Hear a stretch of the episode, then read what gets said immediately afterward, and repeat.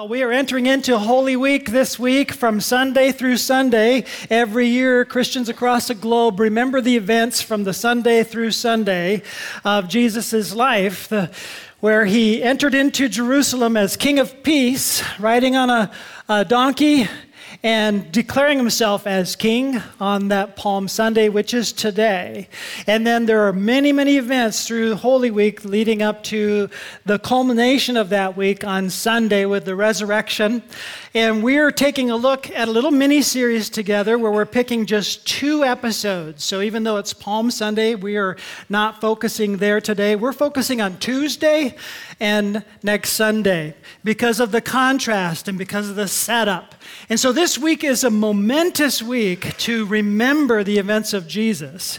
I mean, you have everything from his entry uh, with a declaration that he is the Messiah. You have then the dis- disappointment begin to settle into the crowd that was so exuberant on Sunday when the revolution that he begins is beginning not against Rome, but against Israel in their own temple when he accosts the temple and the leaders and starts turning the tables over. And he literally calls the leaders into account because they've turned the house of God into a den of thieves. In a sense, he's calling the leaders thieves for allowing this to take place with the commercialism that's rampant and the thievery that's going on, exploiting the poor in the house of worship.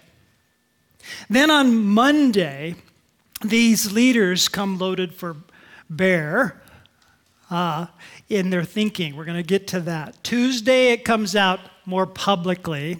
And then there's all these events throughout the week.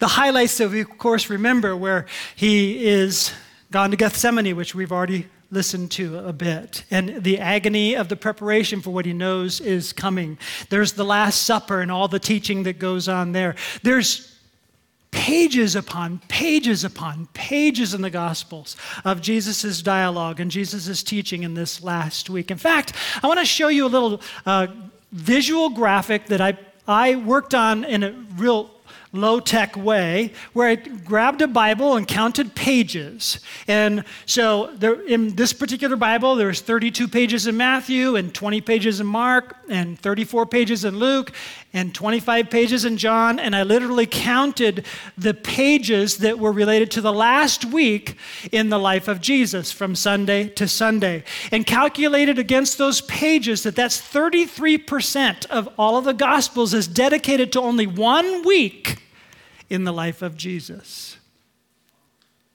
Now, the reason for that is this week eclipses everything else about his life. This was the purpose for which he came, and everything else is set up for this week. And so on the screen, I put just a thought together that I'll read for you. What happened in this one week eclipses everything else in terms of importance. It isn't until Holy Week is accomplished that the gospel good news is available.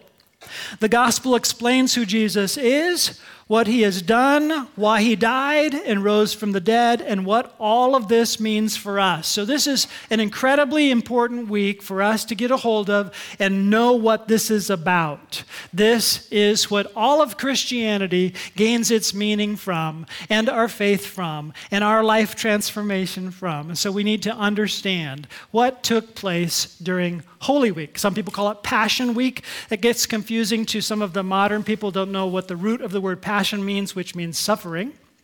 It's the suffering week of Jesus. And so we're looking at two episodes Conflict Tuesday and Vindication Sunday. And so today sets up Easter for us as we celebrate the vindication and we look at the conflict that takes place on Tuesday. So again, he entered in as king. He begins to overturn the temple tables. And so the revolution begins at the house of God, as opposed to what the crowd is expecting the revolution against the powerful Romans who have overtaken their nation. And so the leaders, then, having been called thieves, are loaded for bear.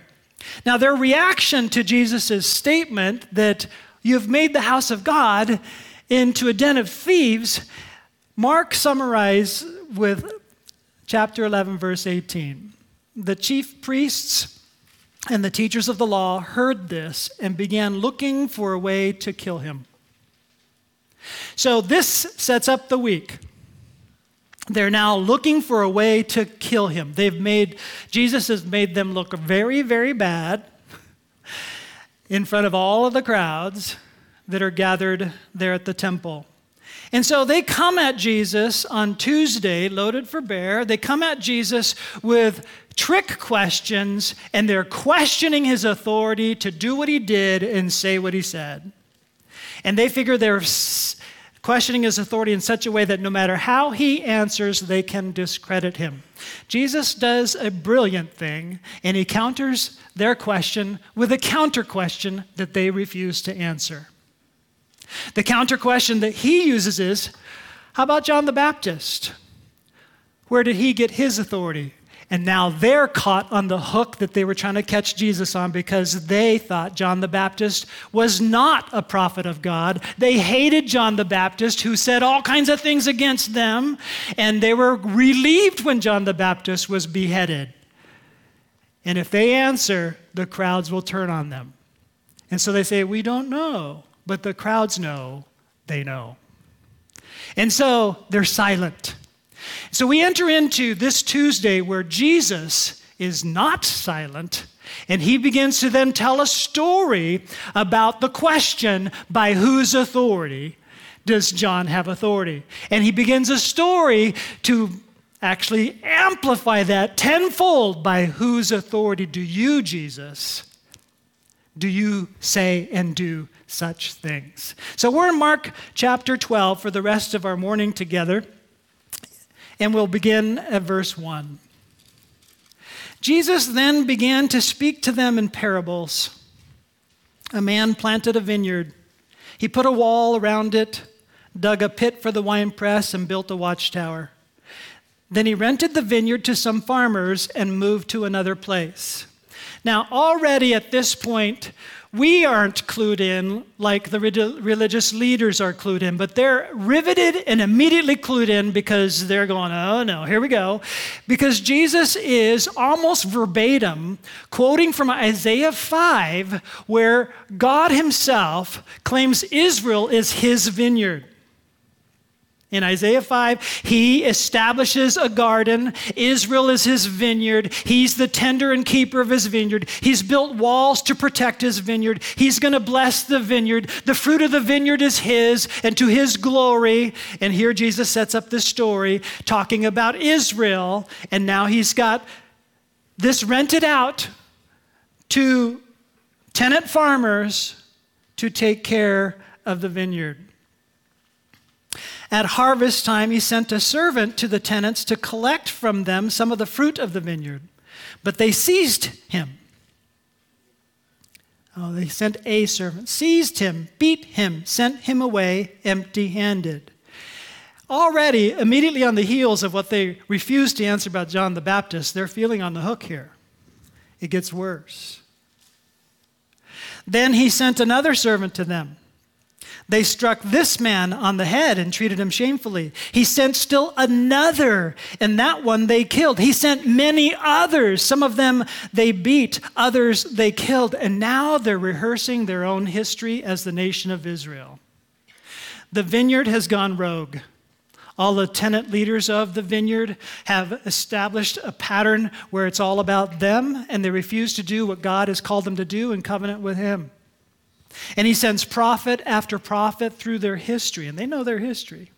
And their prophets were abused. Their prophets were not listened to. The nation did not repent. Their prophets were killed. This is exactly what Jesus is talking about in story form. And he's not just addressing these leaders of Israel. There's a whole crowd listening in as Jesus goes face to face with the leaders of Israel, exposing them in front of all.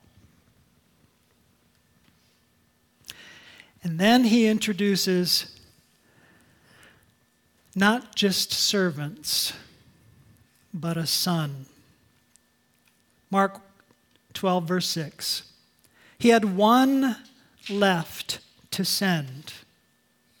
This is an only son. He had one left to send a son whom he loved. He sent him last of all, saying, They will respect my son. So, just to be clear, Israel is the vineyard, which makes us then ask then who are the thieves? Just to be clear, I think the crowd knows exactly what he's saying. And who are the servants? The prophets. And I think the leaders know, and they're, they're just getting redder and redder in the face as they're listening to Jesus. And then Jesus has the audacity to say, and then God sent his one and only Son. They see it as God is the vineyard owner. And Jesus is claiming to be that guy. Of course, they know from the past the audacity of Jesus to be praying with such intimate terms like calling Almighty God, whom they're even afraid to use the name God when they address him. He, he calls him Father over and over again. And they can't believe he prays with such intimacy. And now Jesus is here saying, and this Father, the owner of the vineyard, who has all right and authority over the fruit of the vineyard, who hasn't been receiving rent like he should be receiving from the tenants, sent servant after servant after servant, and they kill them. And we just go, this is a weird story. Why would a father, then, knowing that all these servants have been killed by these tenants, send his own son? Is he stupid? Is he foolish? And yet Jesus knows exactly what he's saying.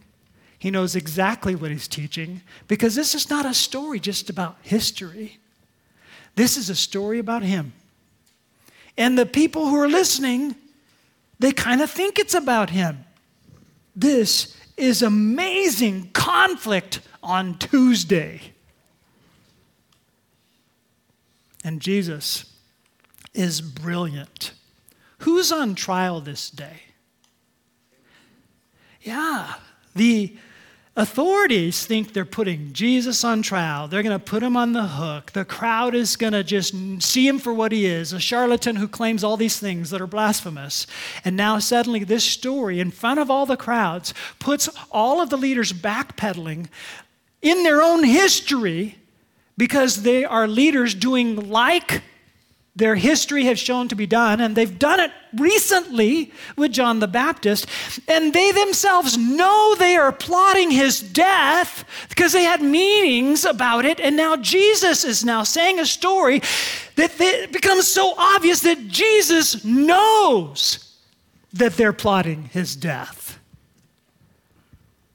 Wow. And he says this in front of everybody.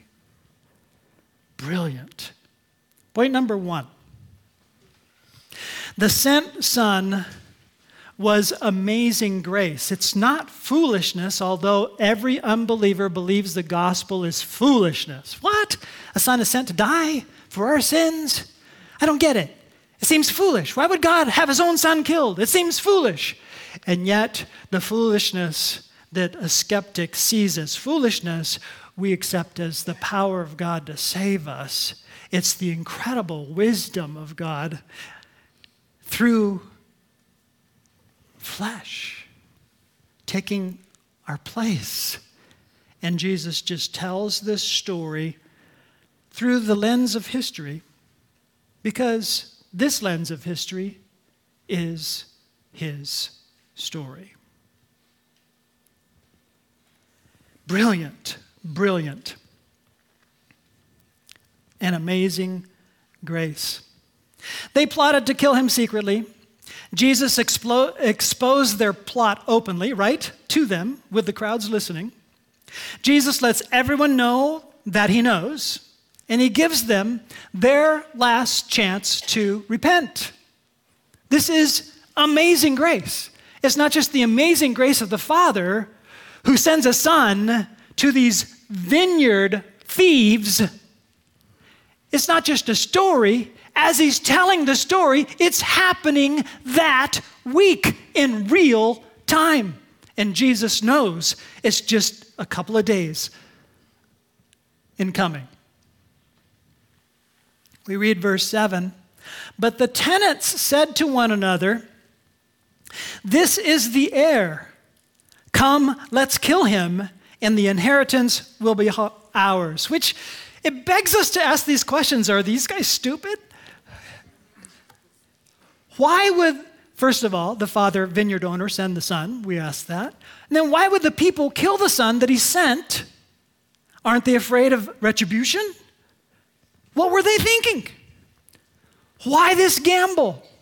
Now, you understand that legally, if there is no landowner and they're already working the land, they come out on top as to the possibility of taking over ownership of the land because there's no heir.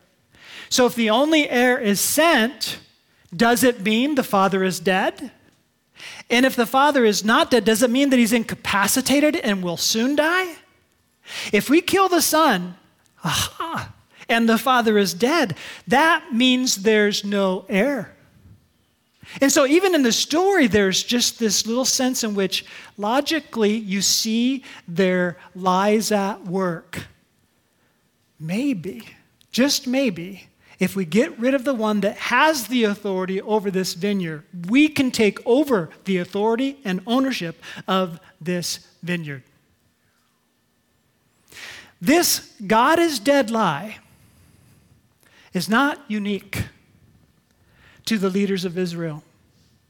This God is dead lie is the lie of every sinner. We couch it differently so that we might believe it. We ask, How could anybody ever know? No one will ever know if I do this. And if I do this thing, nothing bad will happen because nothing bad happened before. I can do it again. Those are all lies, hoping that God the Father is dead. That the authority he has and the justice that he brings is not true, is not real, that we can get away with sin. We all want to take authority over our own lives and do what we want to do, and it's up to us, not up to Him. And this story puts every sinner on trial, not just the thieves as the religious leaders, but those of us who want to be independent, autonomous leaders of our own lives, who are you to tell me what I can do or say? Who are you, God? This is my body. This is my life. I can do what I want because I have authority over me. Who could ever know? Which is a lie. God always knows. And if God is not dead and God is holy, according to not just the story, but our logic about God who is holy, He will not let it go where we are God.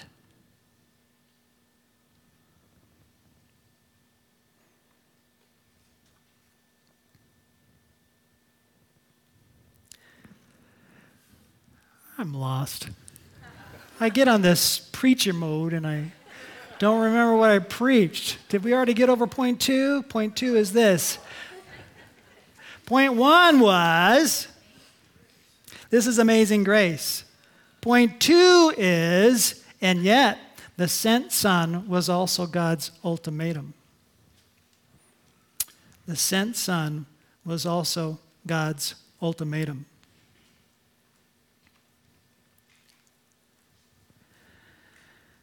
And we want to do our own thing. Mark 12, 8 through 9. So they took him, this is the son, and killed him. This is still the story Jesus is telling, and threw him out of the vineyard. Verse 9 What then will the owner of the vineyard do? He will come and kill those tenants and give the vineyard to others. In fact, in the other Gospels, Jesus just tosses the question out to the audience, and the audience answers this is what's going to happen. all the authority and power don't belong to the tenants. All the authority and power belong to the owner. And the owner is going to come with authority and power, and justice will be done. We all know that to be true. If there really is authority there, if God is alive and He is God, this ultimatum makes sense. And the way that Jesus tells a story, giving them the last chance with the grace that he offers in story form, the story actually answers how they're going to respond. They don't accept their last chance to repent. They're going to stumble over the ultimatum. Point number three rejecting the Son brings judgment. Rejecting the Son brings judgment. And now for the surprising ending. The most interesting part of this whole story, Jesus doesn't let it go with the story being done, with the landowner coming and judging all of those wicked thieves who have now killed his son.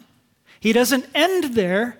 He brings a surprise prophecy and a surprise riddle that Holy Week alone can answer.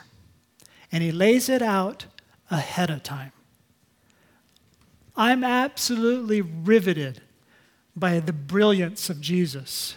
Some of us don't even realize he is genius. He's brilliant. There's not a twist or a stumble that any lawyer could throw at him. Here's how he brings a surprise ending. After he tells that story, he says, Haven't you read this passage of Scripture? The stone the builders rejected has become the cornerstone. The Lord has done this, and it is marvelous in our eyes. Just so that you know, if you want to write this down, he is quoting verbatim Psalm 118, 22 through 23. That's his twist to the end of the story. He's comparing a rejected son who's killed with this Psalm 118, which I think Jesus has been thinking about a lot because they've already been quoting pieces of it at the triumphal entry. With the rejected son is equated with the rejected stone. And I think that we completely miss his brilliance because we can't see it in the English translation, and we can't see it even in the Greek translation. But these leaders, they see it, they know it, they know about it because of their writings and the literature they've studied. And I need to bring this out to our attention. So let me keep reading.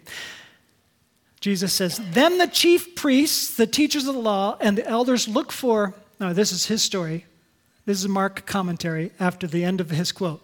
Then the chief priests, the teachers of the law, and the elders looked for a way to arrest him because they knew he had spoken a parable against them. Now, just a reminder every single time Jesus taught parables before, only those that believed got it. It was always difficult to understand in such a way that if you didn't believe the right cues, you missed the point of the parable. And this is the reverse case. All of those who are plotting his death get it. He's judging us. Those who don't think the Messiah can die miss it. They don't understand what's happening here. What does this mean? I don't get it. Which is interesting to me. Jesus is brilliant. They're plotting to kill him. They're looking for a way because Jesus has spoken against them. But they were afraid of the crowd, so they left him and went away. Now, I want to explain this piece that we tend to miss because we don't see it in Hebrew. We don't know our Hebrew, and we only see it in English. And even though I studied Greek, because that's what the New Testament is written in, I couldn't see it in the Greek either. So it wasn't until this, this, last go around, there's like, oh my, I have never seen this before. On the screen, the Hebrew word for son is a ben. Ben means son. The Hebrew word for stone is eben. Jesus is doing a wordplay. It's a wordplay that these religious leaders are very familiar with because their commentary literature from the period of time when their whole nation was moving away from speaking Hebrew to speaking Aramaic, they began to make commentary on the scriptures in Hebrew with Aramaic oral commentary to explain the Hebrew. In the oral commentaries, they eventually became literary commentaries. So there's literature that we read, the Jewish interpretation of Psalm 118 has this wordplay, and here's how the Jews interpreted it. The rejected son became the reject, was the rejected stone that eventually became the capstone. Okay? And so here's how they interpret it the rejected son must have been King David when he was young, when Samuel came in 1 Samuel 16 to anoint King David as king. As God directed, the prophet was going to anoint King David, but his father only brought all his brothers who were all older, more kingly, and more stature and possible king material. And Samuel said, No, not this one, not this one, not this one. And by man's choice, this rejected son was David. God intervened through Samuel and said, No, you must have another son. And the youngest who would have been overlooked was David, who became the glorious king, the gold standard of all kings of all of Israel's history that all kings are measured against. He became the cornerstone of their covenant and their temple. And Jesus says, No, no, no, no. This Psalm 118 is not in retrospect about our history. Psalm 118 is the prophecy not about David, it's the prophecy about the son of David, who is the rejected son who will be killed, and this rejected son will become the cornerstone. So now this prophecy ends up being a riddle.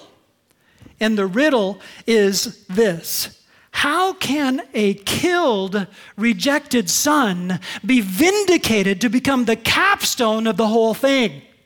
And the answer is Jesus knows he's going to be killed, but he's going to be resurrected. The only way a rejected son can become the capstone, cornerstone of the new kingdom, the new covenant, the new temple is for the rejected son to be vindicated. And Jesus knows precisely how he's going to be vindicated.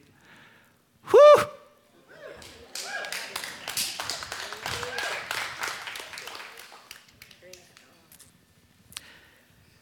So, in a sentence, the rejected son will become the cornerstone of God's good covenant, God's new covenant, I mean, and his new temple. So, point number four accepting the sent son brings alignment. So there's an ultimatum. Will you accept or will you reject? With the rejection, there's judgment to face. With acceptance, you're brought into alignment with the cornerstone. And God is in the business of making a completely new temple in fact, Jesus said, This temple will be judged to the Israelite people. And Sure enough, it was destroyed. All stones removed from one another. Destroyed in AD 70. And, but the new temple had already been exploded into birth. After the resurrection, because our sins were forgiven, the followers of Jesus received the Spirit of God, so that the house of God is the body of God incarnate, now not in the flesh of Jesus, but in our bodies, gathered together as the body of Christ, the church. Wow! Jesus brought it all together before it happened so that we would know. But nobody was expecting the death of the Messiah except those who were plotting it. The only ones who prepared for the death of the Messiah were those who were plotting it. So the only ones who heard he was going to rise from the dead with all the many times he predicted it were those who knew that they planned on killing him. So they were the only ones that were prepared enough to try to keep it from happening. Oh, good luck. Put a seal on the tomb? Oh, yeah, like that's to keep him out. Put a big stone over him.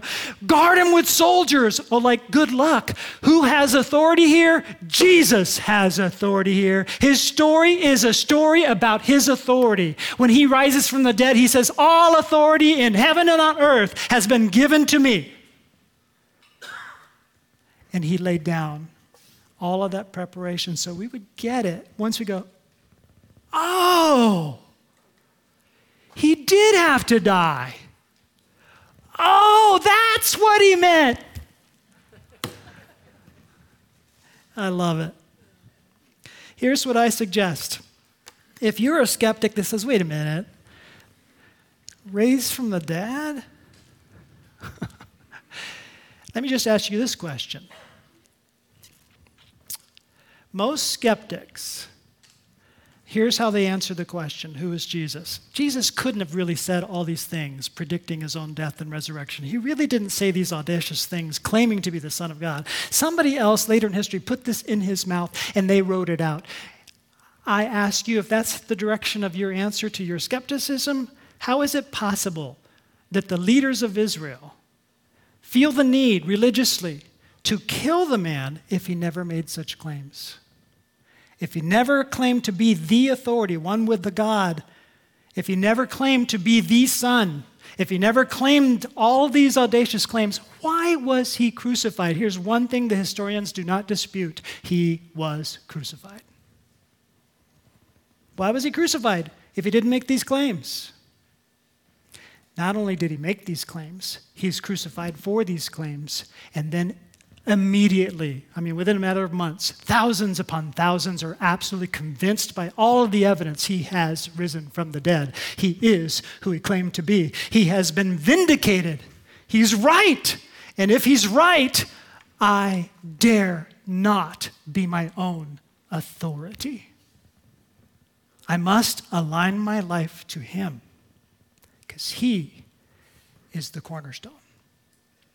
My suggestion for all of us is that we align our lives to Jesus and accept Him as Lord and Savior and bow our whole life with regularity in worship because Jesus also claims to come back as judge.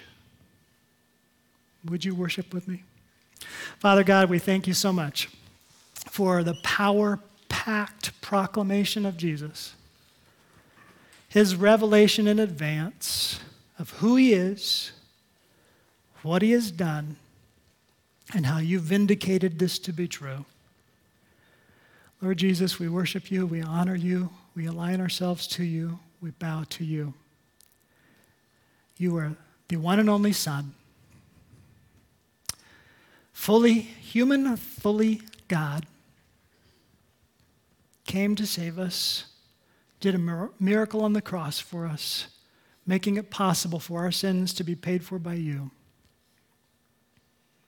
Then making it possible upon our cleansing by your shed blood to fill our lives with your spirit, that the glory of your spirit would enter into our flesh as temples, together the temple of God, the body of Christ, hands and feet of God Himself, with the Spirit of God moving us, speaking through us, walking with us, proclaiming the good news through us. We worship you, we honor you, we want our lives to make sense because of you, and offer you ourselves to your glory and honor. It's in Jesus' name we pray.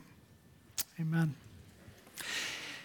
So, if you haven't accepted the Lord Jesus Christ today and have questions, we would urge you to pursue these questions, read more, and look to Jesus and pray to Him. We have a prayer team to the left of the stage to answer any uh, well, to pray with you about anything that you need prayer for. God bless you. See you next week for the vindication. A lively answer to a difficult problem.